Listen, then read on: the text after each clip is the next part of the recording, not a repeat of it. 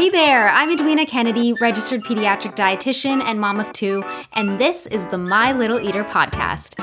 Each week, I'll be dishing out all the best info on feeding and nutrition for your baby and toddler, answering all of your what do I do when scenarios, and helping you gain complete confidence in not only feeding your child, but in parenting as well.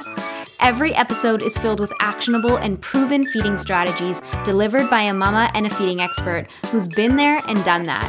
I hold your hand and I take you step by step through all stages of feeding while showing you how to implement what I teach you so that you can raise a happy and healthy little eater of your own. Let's do this.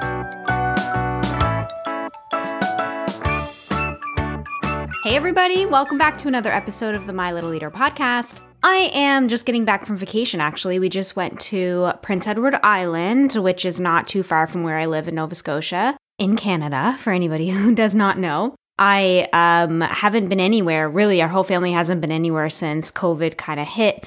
And we are finally able to travel a little bit easier now. We're all vaccinated at least once.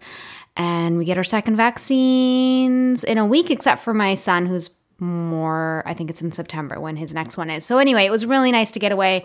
So happy to be back though. And I always feel more rejuvenated when I'm back and ready to work. So, today we are going into a podcast episode that many people have requested. This is all about what to say to your toddler at mealtime. And it's all in the context of really what to say to a picky toddler who may be kind of complaining or, you know, asking questions at the table. And the thing is, is if you know me and you know my content and you know my philosophies, we don't want to pressure our toddlers to eat any type of food or eat any certain quantity of food because that backfires in a nutshell. I'm not going to get into that in too much detail for this episode, but just knowing that premise, then what do we say to our toddlers to entice them to eat, to get them to try a new food? And yeah, how do we do it in a way that is not actually influencing them, you know, or pressuring them? So, what I want you to do, let's just kind of start with the very first thing that is going to work is think about going into mealtime with no agenda of getting them to eat anything. Okay. I want you to think about it as, you know, this isn't about nutrition. This isn't about how much they eat, which might sound totally crazy. It might sound counterintuitive. But when you get into that mindset, then you can, you know, be more neutral in terms of how you speak to them. And then you can remove some of that emotion that we have that gets us saying things that actually end up being pressuring and just say the things that are actually going to work. And what those things are, are really factual kind of statement. So, for example, let's just start with the beginning. So, let's say you serve a meal, you put the food on the table, and your child doesn't really have to say anything in the beginning, but you can just kind of be factual and, and, almost present the food. We're having chicken and peas and rice, okay? You're just factually stating it. You're not saying, oh, look what we have for dinner. Mmm, we've got chicken. This is so good. You love chicken, don't you? Are you gonna have some chicken? So that can be interpreted as pressuring, especially to some kids. We don't want them thinking, oh, okay, here comes the theatrics and the dramatic, you know, introduction to the food and how good it's going to be and now mom's going to expect me to eat all this chicken and I don't want to yada yada yada. So it's just very simple. We're having chicken, peas and rice. That way they know what to expect. If they ask you again, that's that's what you can say. But let's say they ask you for more detail after that. So they say something like, "What's that though? What's chicken? What's right?" I, I don't know, whatever they say. You can just answer to them and say, it's chicken and it's marinated in honey and soy sauce. So you're being a little bit more descriptive here. If they ask for more or they seem like, again, they're really needing some more information before they even go with it, you can say, well, honey is a sweet sauce. So you can describe the properties of the food to your toddler. Again, just be very factual. So try and avoid saying, honey is so good. It's so sweet. You're going to love honey. Just say what it is. It's a sweet sauce. It's a bit tangy, you know, if you're talking about anything else, it's tangy, it's thick, it's white, you know, whatever it is, just to try and describe it that way. And when you do that, I want you to practice being really concise. So don't elaborate too much because that runs the risk that you're going to start to say things that either turn them off or starts to get into, again, that pressury health talk type of, you know, conversation where you are saying things that really just aren't going to be helpful. You want a factual, concise response. And I'm telling you, silence is golden. So, after any of the responses that you give them, I want you to stay silent. Say that one line, stay silent, give it some time, pause, and then maybe move on with your conversation if they especially if they don't fill that pause with anything that's okay but give them that opportunity to respond. Don't feel like you have to fill in the gaps when it comes to food talk or comments that they make in return because honestly sometimes that can just make things worse. Now if and when they say i don't like that food for example some toddlers are bound to say it these are the six words that i want you to respond with you don't have to eat it that's it you don't have to eat it. You can even just keep it more simple and just say, okay, no problem. You know, those are some of the things I would say to my kids. Okay, honey, no problem. You know, and those are the magic words at meal times because it takes away all the power and then they move on or you move on, right? They see that you're not caught up in that. They see that that's not triggering for you. They see that they're not going to get anywhere by saying that and complaining. So just pause. Don't say anything after your comment of acknowledgement. So, uh, okay, no problem, or you don't have to eat it, and then just move on with your meal. And watch because many, many, many times they, yeah, might, might pout a little bit, but sometimes they won't even pout. And if you wait, they often start picking at it and then eventually eating it. It's happened so many times, I'm telling you, for my kids and so many kids that I have worked with. Sometimes after, let's say, 30 seconds, or sometimes maybe it takes a child longer, maybe after 10 minutes of sitting at the table and them kind of, you know, crossing their arms and declaring they're not going to eat it, they start to come around and eat it on their own. And that is, of course, if you let it go and they realize that mom or dad doesn't really care if I eat this or not. I don't have power over this. I don't have power over them. There's no power struggle to win here, essentially, is what is happening. So I want you to try that. I promise this is one of the best tips. Now, another thing you can say is if they don't like it, you can say, that's okay, not every meal is going to be our favorite. So, what you're doing here is you're teaching them a lesson that everybody has preferences. Mommy has preferences, daddy has preferences, your brother has preferences, you have preferences. And sometimes you're going to get your favorite, and sometimes you're not right? And it's just kind of the fact of life. So we're not catering to them. We're not teaching them that anything they want, we're going to be quick, you know, or anybody else in the world really in their life is going to be quick to just rush and give them what they want. That's okay, honey. Not every meal is going to be our favorite, right? Or you can even empathize with them a little bit more. Oh, I know that's not your favorite. Hmm. Well, maybe we can put that on the menu for tomorrow. Today we're having this. So you are empathizing with them and you are telling them that, you know, that food can come up later in the menu, on the menu, like throughout the week. But right now, this is what it is. This is the fact of the matter. This is something that we have to deal with, right? So you could say, even like, we can cook one of your favorites on the weekend. Tonight's daddy's favorite. So you're acknowledging this is somebody else's favorite that we're having tonight. And that's, you know, what we want. We want to be able to make everybody happy. It's not just about you. So it's a little life lesson there. And again, move on after that. Don't try to fill that, you know, silence with any words or trying trying to like console them even more. Just leave it there and by doing that, you're not letting them step into your role of choosing what the meal is, right?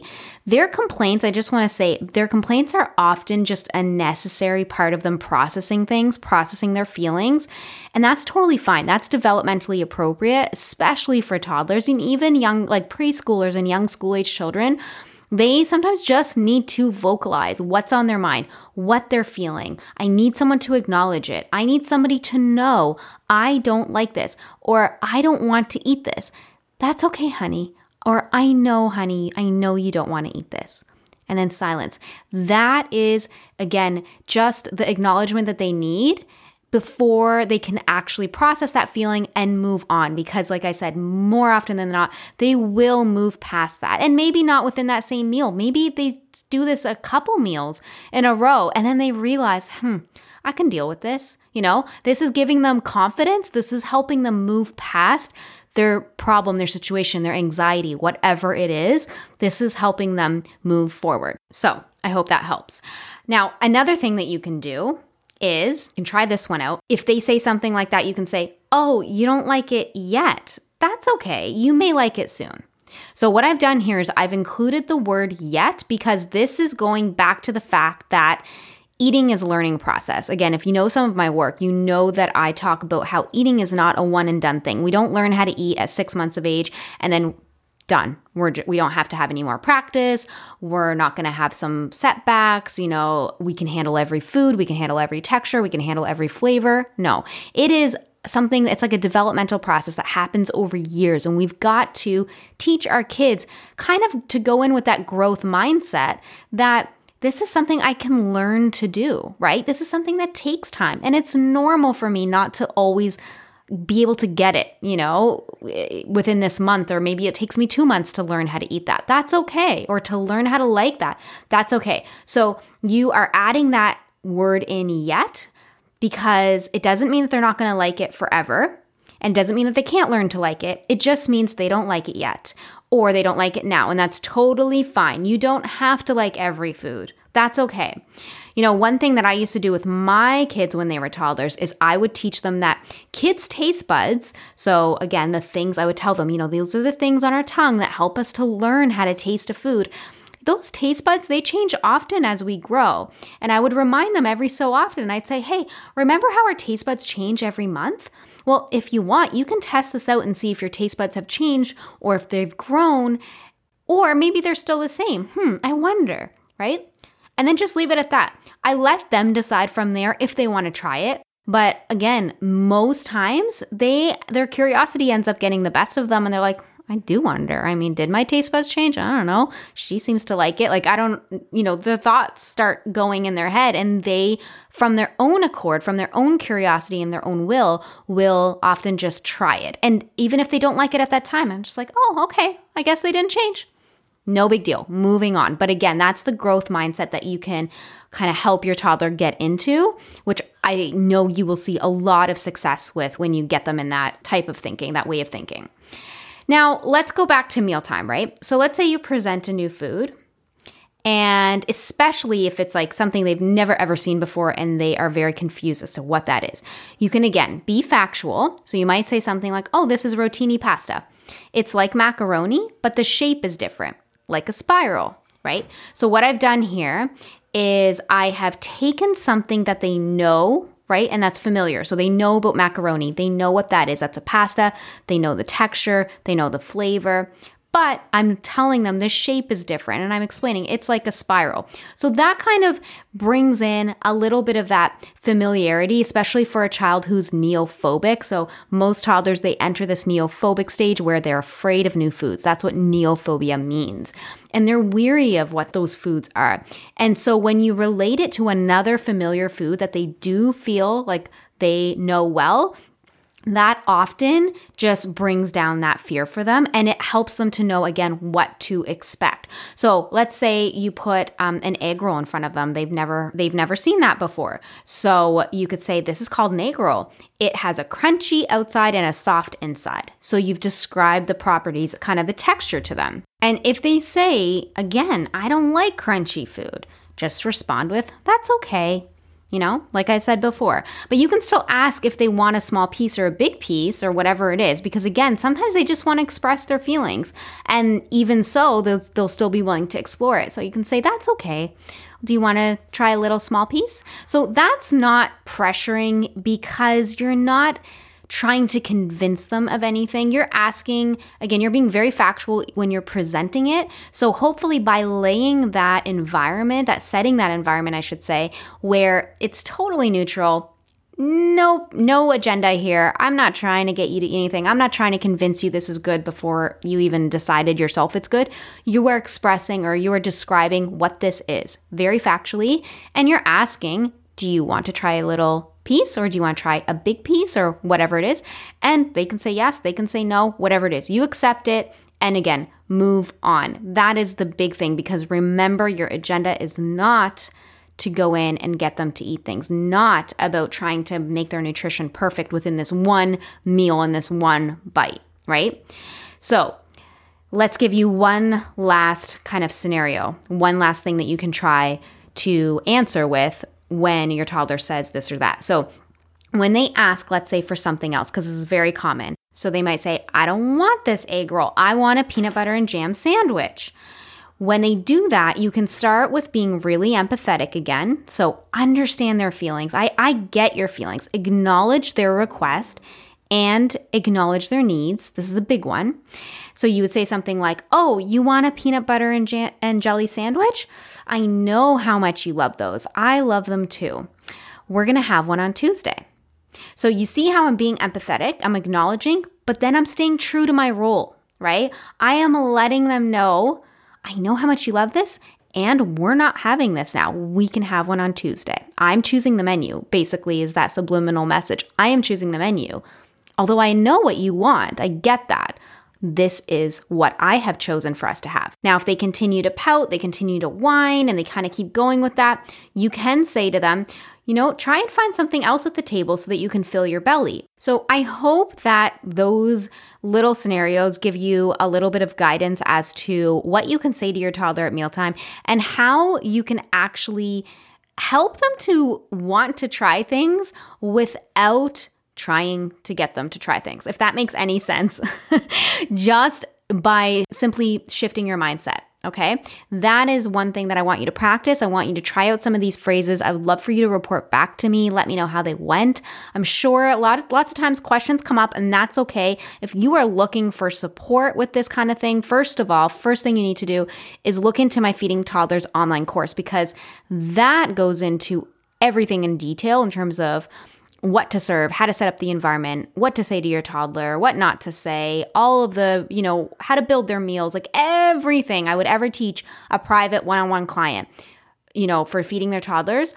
That is what you want first. That's the foundations. When you have that, then you can hop into the Little Eaters Club. That is my monthly membership where you can get coaching calls with me included in the membership. Anytime you have questions, you can do one on one with me or what you can do is literally get immediate answers inside of our Little Eaters Club Facebook group. So in there, you can just type your questions. We've got literally thousands of parents in there who will help you out, who have been there and have, who have done that, who have also taken my courses and can give you their advice. And I'm in there, my team is in there, we're answering questions daily as well. So that is where you want to go. This is how you get your actual support that you need. Because again, I always hear from parents, I tried this one tip from here and I tried this one tip from there, and nothing seems to be working. And that, my friend, is because we need a full plan. We need a holistic plan. Taking one little tip from here doesn't work when you haven't got, you know, gotten those foundational steps in first. And it's hard to know what to do when it comes to your own specific child and your own situation. That is why the Little Eaters Club is there to help you with those individualized, more nuanced situations. So I hope that you will look into that if you are in that you know situation and you want a little help check out the link in the show notes for that. And if you found this episode helpful would you be so kind to just leave me a five star review? Just a little note too would be awesome if you could tell me what did you love about this episode? What did you love about this podcast? It goes such a long way to honestly supporting my work and getting it out there in front of other parents just like you and and I love to hear the feedback and I love to know what your thoughts are. I read every single one. So thank you very much in advance for that.